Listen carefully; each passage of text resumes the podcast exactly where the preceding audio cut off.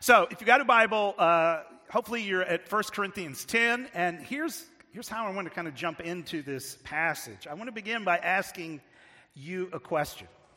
And here's the question Have you ever found yourself here? And by here, I mean, have you ever found yourself in a position that was, it's kind of a, you know, a complicated situation, difficult situation. Maybe it's been the culmination of a lot of different things. And you, and, and it's like, how on earth did I get here? Do you know that? Do you know that experience? It's like, oh my, you, you, someday, and some days it's just like you wake up and go, I can't, I don't, I don't, I don't know how I got here. This is complicated. It's difficult. It's not where I want to be. But how on earth did I get here?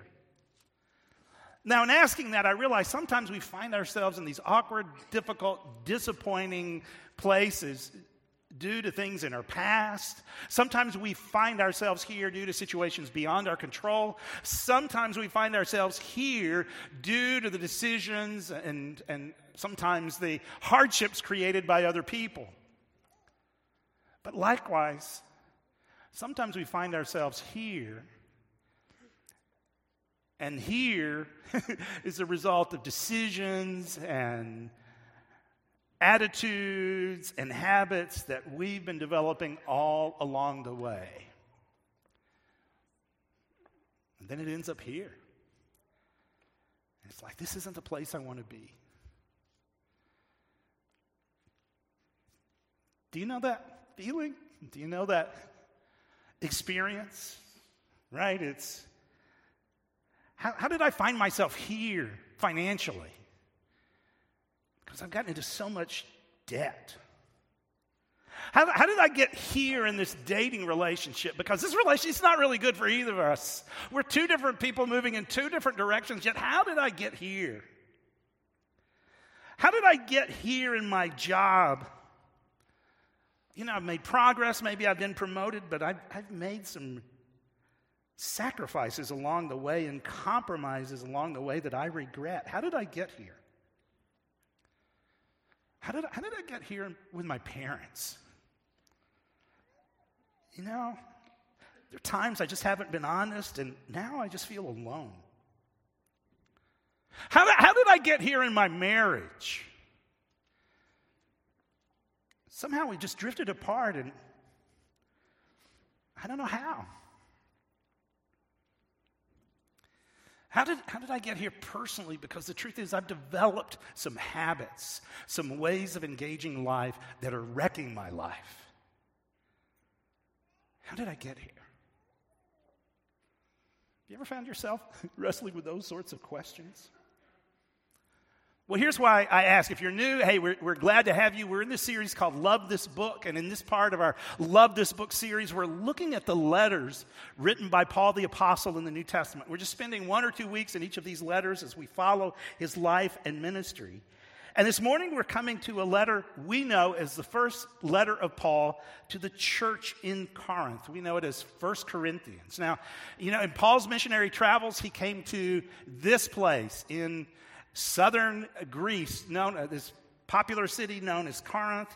He starts a church there. You can read about that in Acts 18. And then later on in his journeys, he gets feedback from the church about some of the questions that they're wrestling with. And really, the, one of the purposes of this letter is to answer specific questions. This is why, for instance, as you read 1 Corinthians, particularly when you get to the latter part of the book, it feels like he's jumping from topic to topic. And it's almost like I think he's got their letter in front of him, and it's like, well, now you ask about this, and let me talk about this. And then you ask about this other topic, and let me talk about that. So that's what Paul is doing in 1 Corinthians. And as we read Paul's response to some of their questions, at one point in Acts chapter, uh, excuse me, in 1 Corinthians chapter 10, Paul does something I think really fascinating. Here's what he does he looks back into Israel's history, and he alludes to different scenes in that history. And in essence, he says this Look, I want you, I want you to learn from the mistakes of other people, right? I, I don't want you waking up one day and going, How on earth did we get here? You don't, you don't have to find yourself in this place. And if you're here, you don't have to stay here. Instead, I want you to learn from the experiences of others. And he leans into the history of Israel. And we're going to see how he does that. But there's really one overarching warning in this passage. And, and that warning we find actually in verse 14 of 1 Corinthians 10, kind of the conclusion of the part that we're going to look at, where he says this Therefore, my dear friends, Flee from idolatry. Now, in seeing that, you need to understand so Corinth was a place, right? It's a popular city, powerful city, influential city. It would have been filled with temples. Let me just show you this picture. Uh, this is part of the archaeological remains of Corinth, and, and the, the, columns there would have been part of what was known as the Temple of Apollo, one of the most famous temples in the city. You see the kind of the hill in the background that's known as the Acrocorinth that would have been filled with temples as well. So, temples, this, this temple reality was an important part of the city of Corinth, and it was something that surrounded these early Christians who lived there. And so, in telling them, I want you to learn from the history of Israel, I don't want you to get stuck here, I want you to learn from the mistakes of others. The major warning that we're going to look at this morning is this idea I want you to flee from idolatry. Now, I realize that for, your first thought may be, what does that have to do with me, right? You know what? There are no little statues in my apartment, no little statues in my house. Maybe the bobbleheads of a couple of your favorite football players, but you know, no, you know, not anything I worship, right? So, what does this have to do with me? Well, I realize that may be your initial thought when we come to passages like this, but let's just take a few moments to discover what's going on here. And I think there's going to be some wisdom for us as well in these pages. So, what, it, what was actually going on that leads to this conversation about idolatry in 1 Corinthians 10? Well, to understand what's going on, we need to go back to verse 1 of chapter 8. Here's how chapter 8 begins. Now about, and when I says now, when he says now about, I think he's actually referring to their letter. Okay, now concerning the issue, this bullet point that you raised, this whole issue of food sacrifice to idols. And he begins a discussion, really, which goes from the beginning of chapter 8 to the end of chapter 10. As it turns out, one of the questions that these early followers of Jesus had, guess what it revolved around? It revolved around food. Now, here was the deal Again, I've already showed you a picture from Corinth, a city filled with temples, and, and just in terms of how that ancient culture worked in the Greco-Roman or the Greco-Roman period, you need to understand that there would have been um, all kinds of religious festivals and people worshiping these idols in these temples, and food would be offered. And then, often after the food was offered as, as a religious sacrifice, it was then taken to the market. So when you went to the market, it turns out that some of the food items, you know, as you're going down the aisle, some of the food items had actually been used in pagan religious festivities. And so the question emerges in the early church well, what, what, what do we do now? This food has been offered to idols. What should we do? And Paul begins unpacking that, that question. And there's some in the church that are very, you know, conscientious, very conservative, and they're like, oh my goodness, we can't, we, we can't have anything to do with that. I don't want to even walk down that aisle, right? And, and then there are others who, who say, you know what, it just doesn't matter. These idols aren't real. Come on, let's just enjoy life. And furthermore, it turns out Paul actually seems to be dealing with multiple issues in this passage. It turns out that for some of these people, they were kind of so confident in who they were, they were so comfortable in their freedom and their rights that they were also very comfortable participating in religious festivities that were held in these temples. And, and one of the things you need to understand um, is this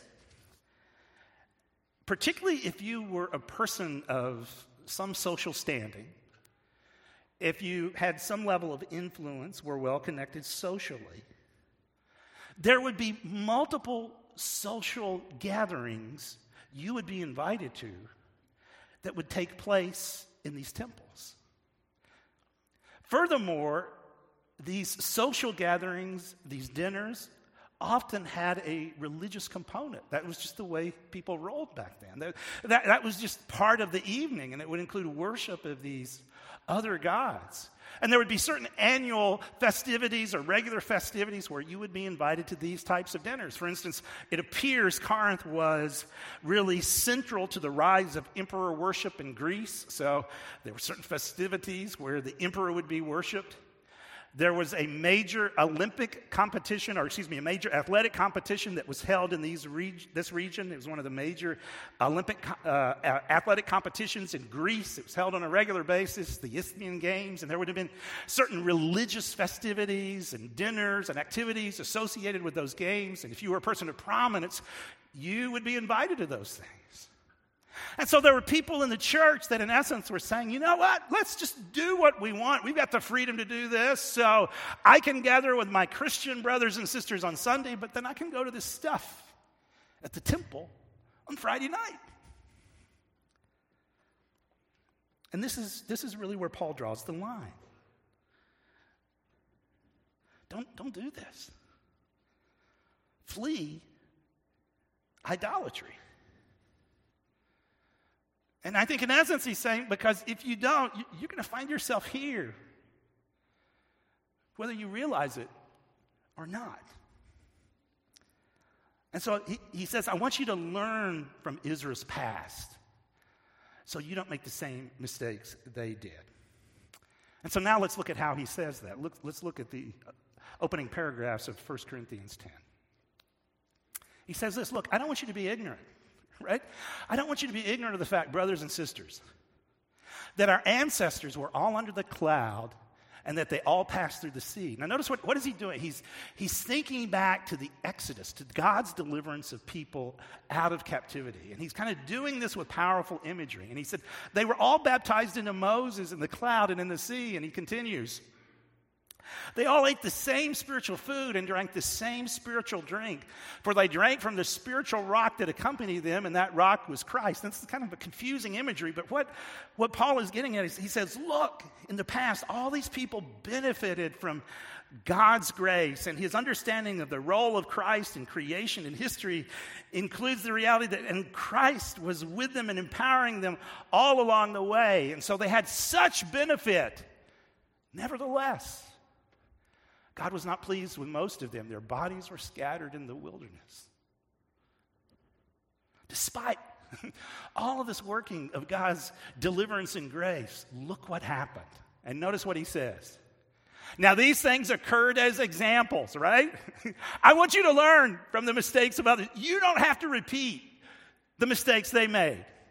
These things occurred as examples to keep us from setting our hearts, we'll come back to that, on evil things as they did.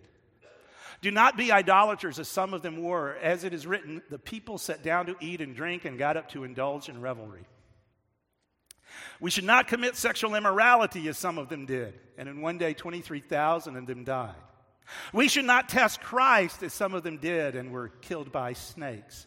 And do not grumble as some of them did and were killed by the destroying angel. So all of those, all of those examples were kind of tying into scenes from the Old Testament.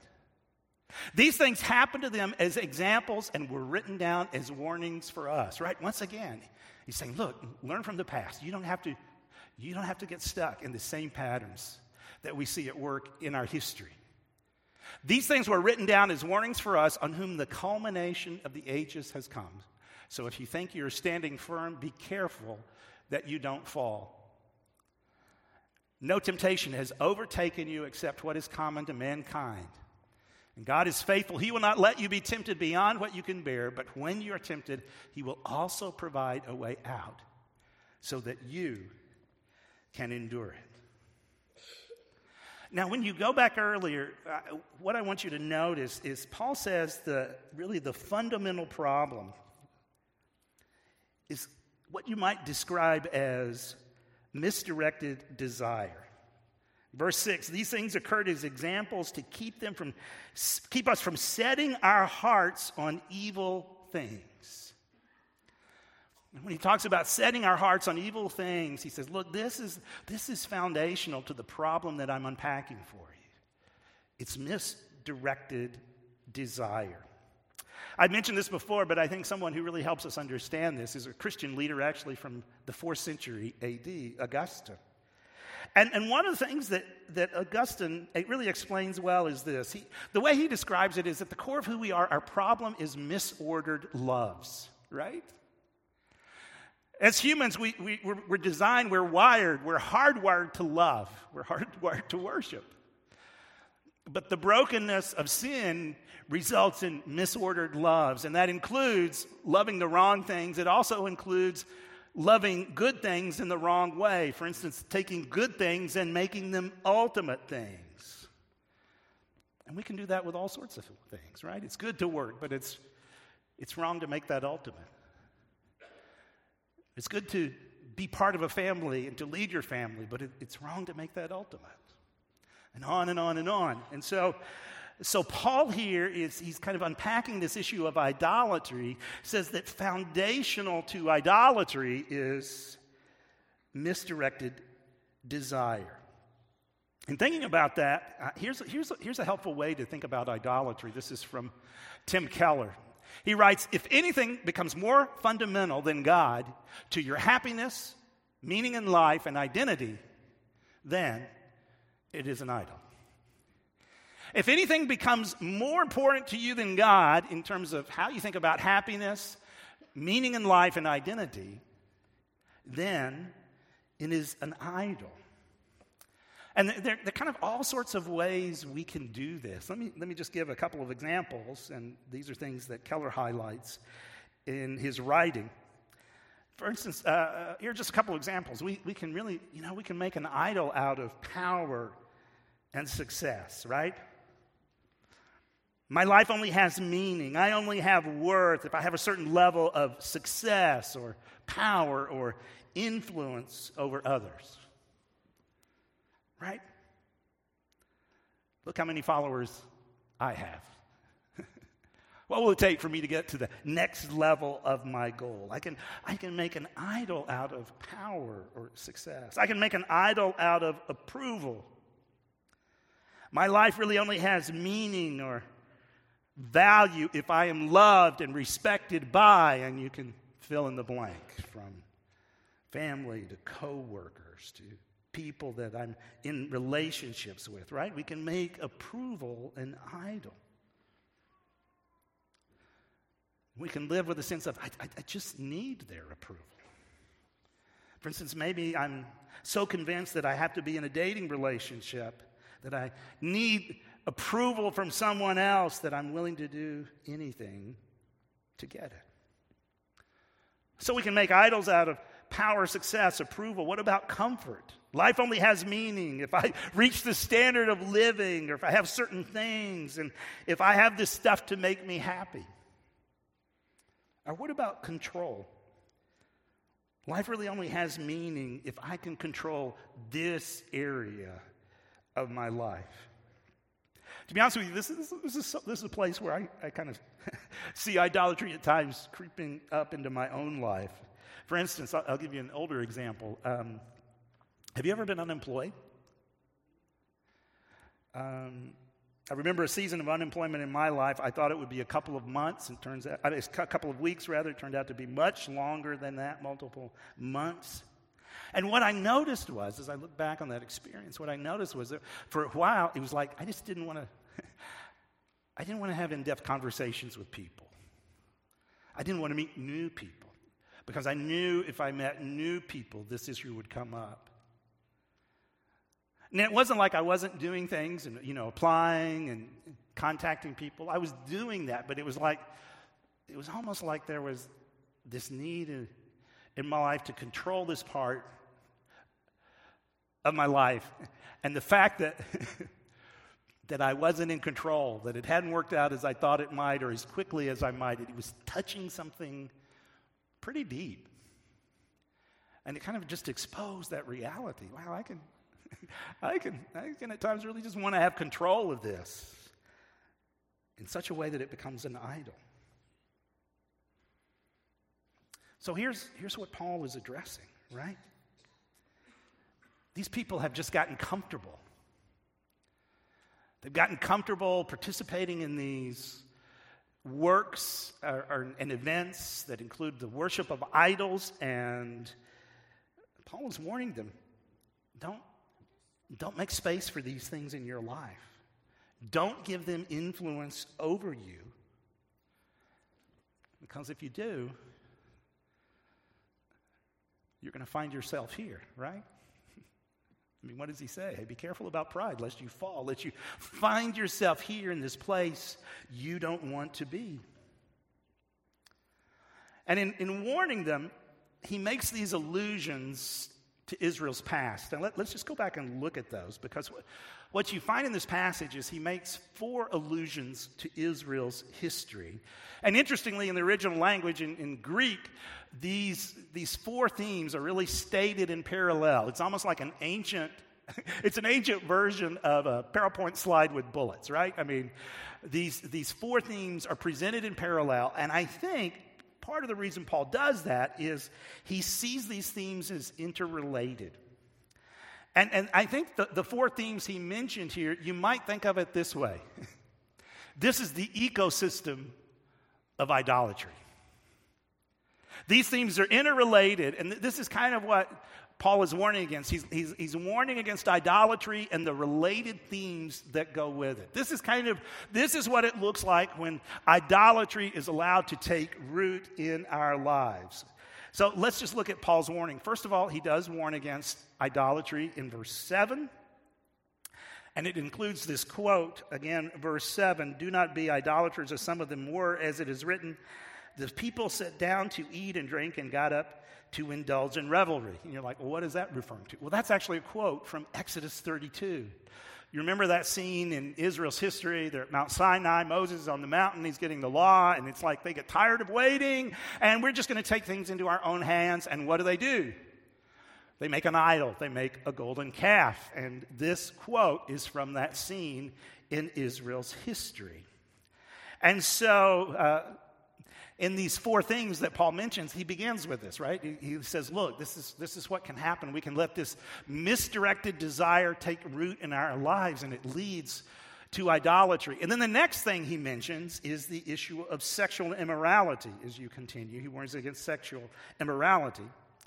And I think there's a, a particular historical reason why he mentions that here, and that is this and many of these activities, these dinners that these people were going to, and the temples that included idol worship, part of that idol worship could also include sexual immorality. That was just, for some of these gods, that was how they were worshiped.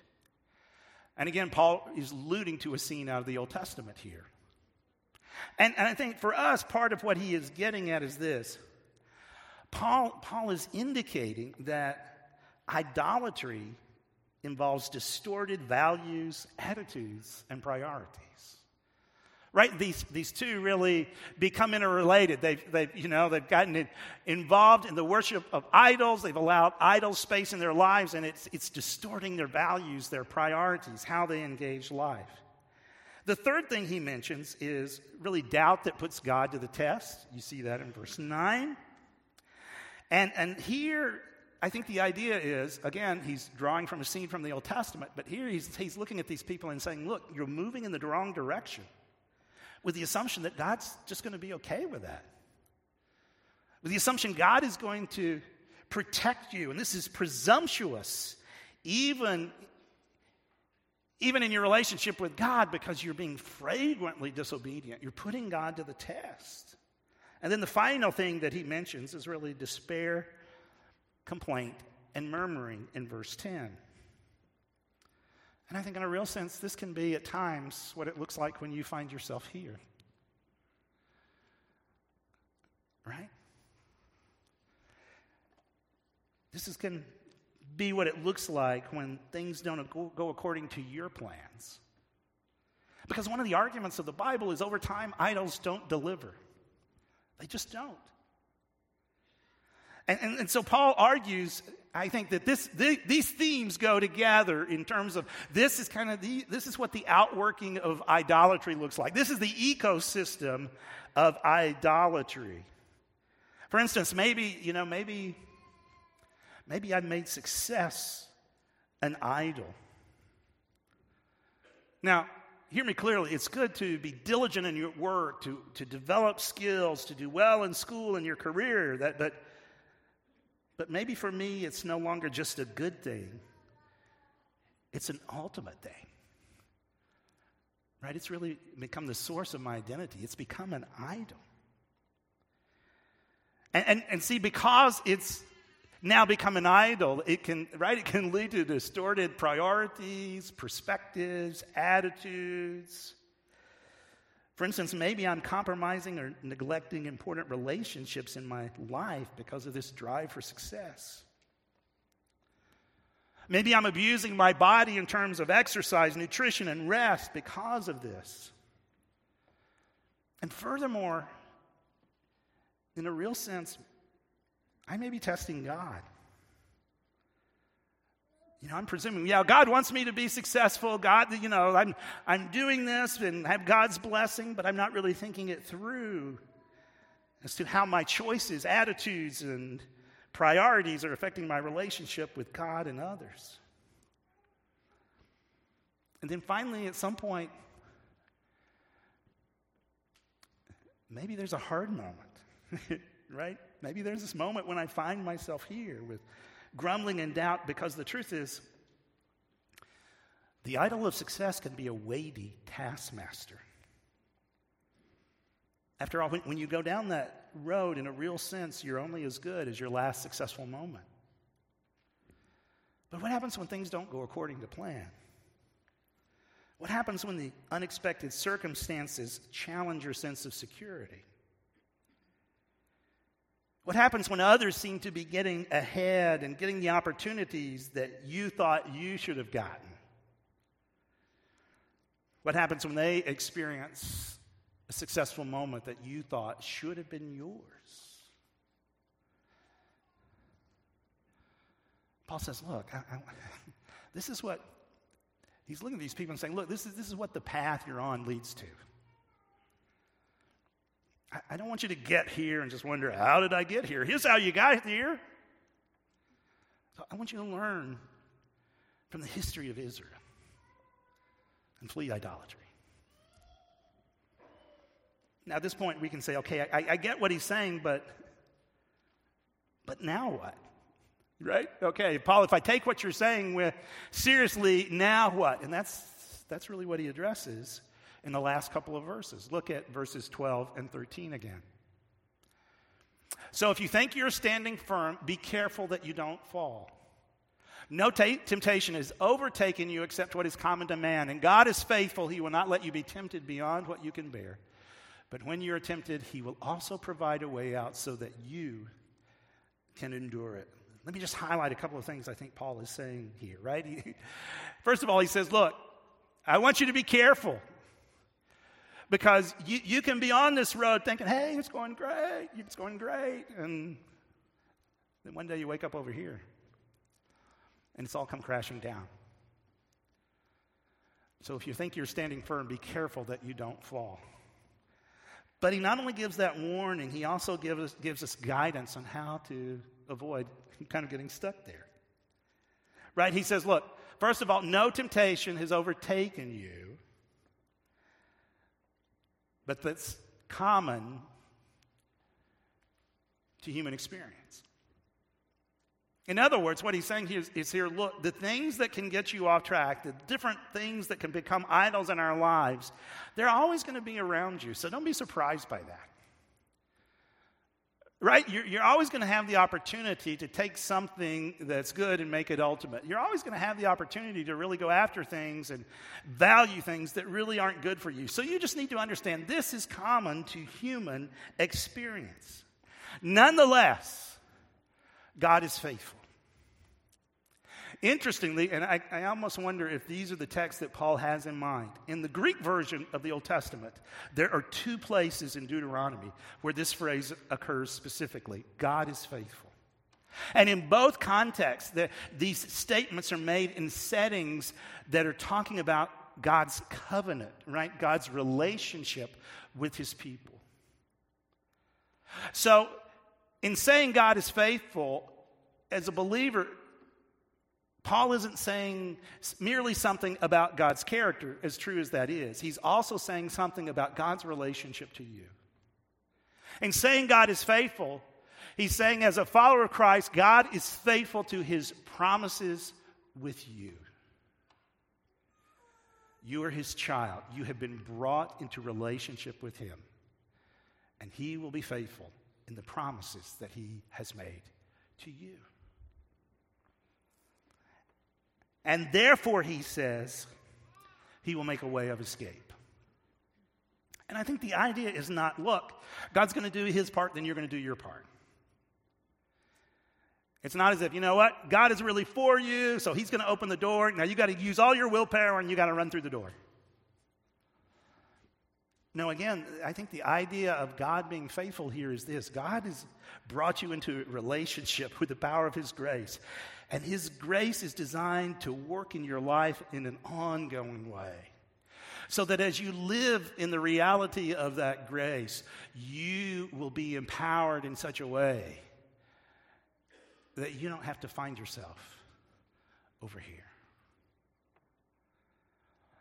And notice he says, when you're tempted, he will also provide a way out so that you can endure it. Please note, this doesn't mean that sometimes the really hard circumstances in our lives are simply going to change dramatically or disappear.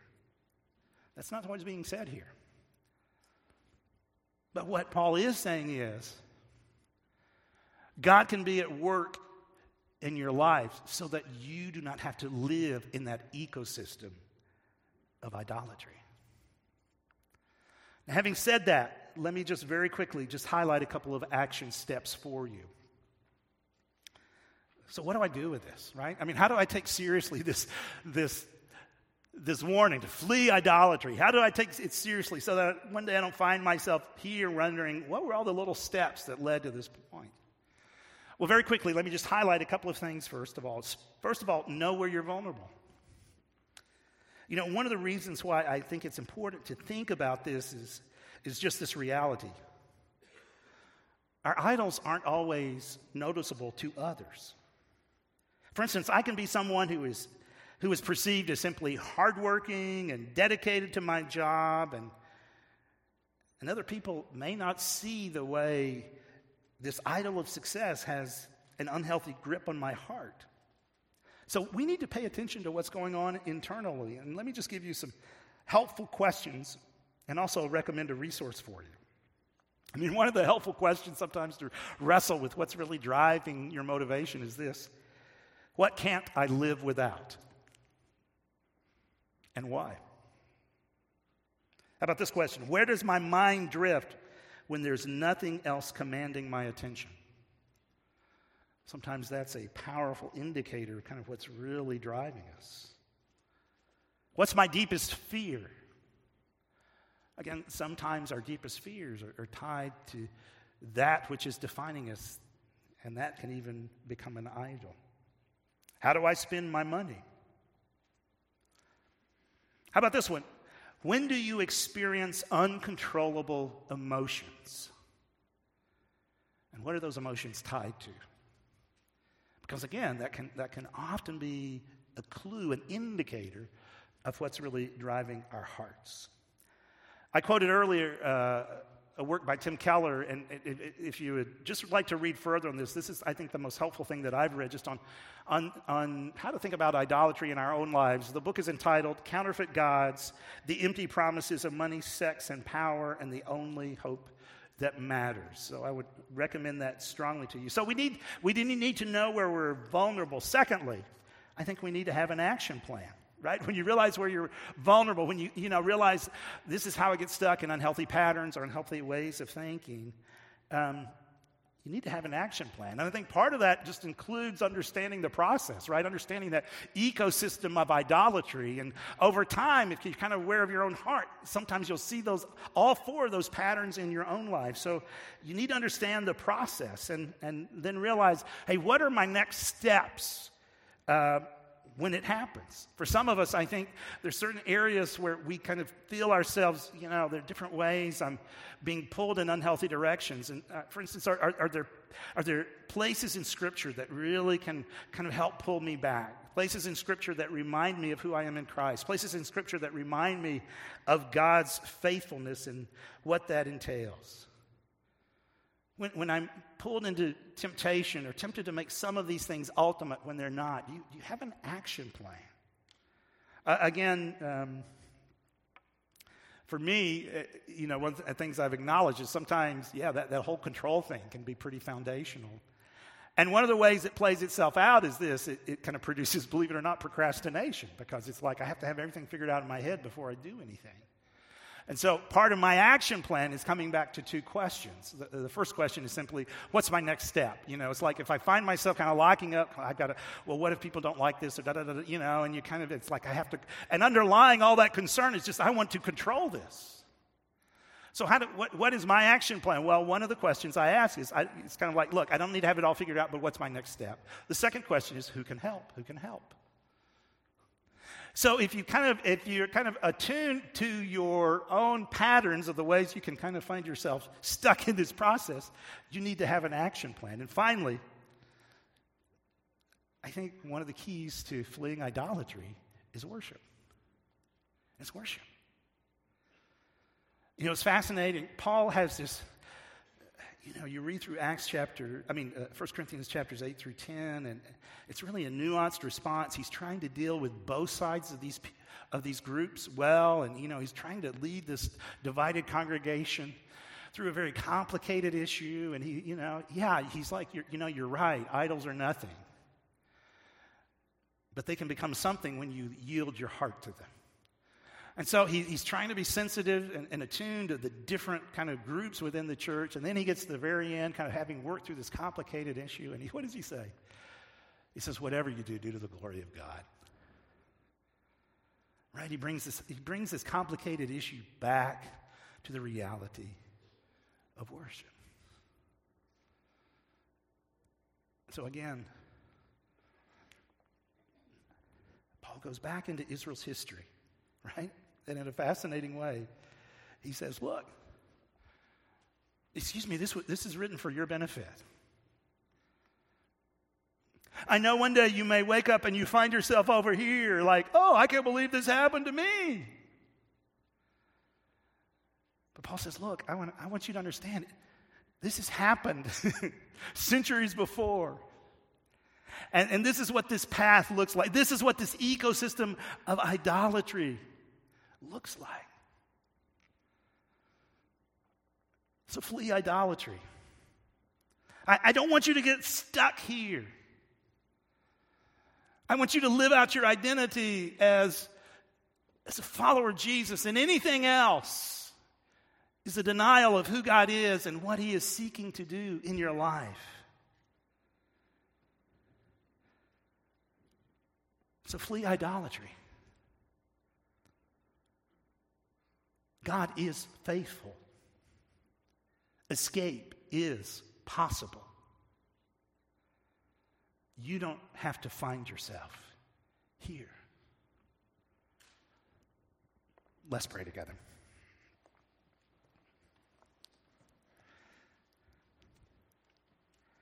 Father, in some ways, this, this text is very foreign to us.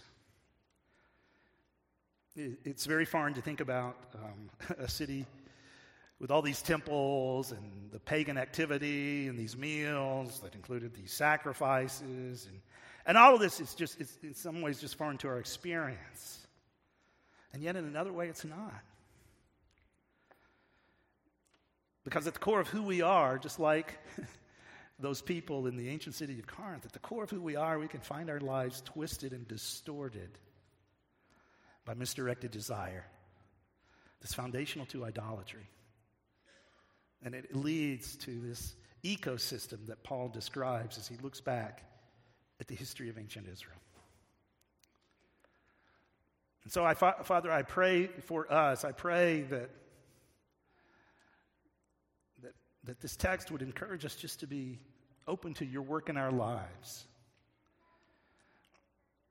And for some of us, maybe there are ways in which we've just gotten comfortable making room for idols.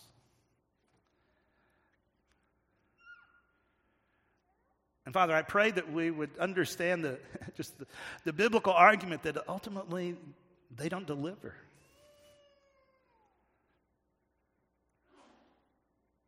And so, even now, if, if there's kind of different ways in which this has become a part of our thinking or who we are, would your spirit just kind of bring that to mind?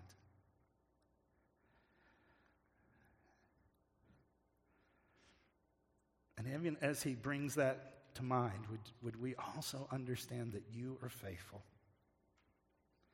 Because that's foundational to everything Paul says here. You are faithful to your promises. You have been faithful through the work of Christ in bringing us into a new relationship where we have experienced your forgiveness and renewal of life. And Father, because you are faithful, escape is possible. And I pray we would hear that from this text loud and clearly this morning. In Jesus' name, amen. This time, I'm, I'm, just going to invite members of our prayer team to be available. And even as we thought about kind of what it looks like to not get stuck, if we can pray for you along those lines, we would love to do that. And now, as you go, please hear the clarity of Paul's message again. God is faithful, Escape is possible. So flee idolatry. Amen.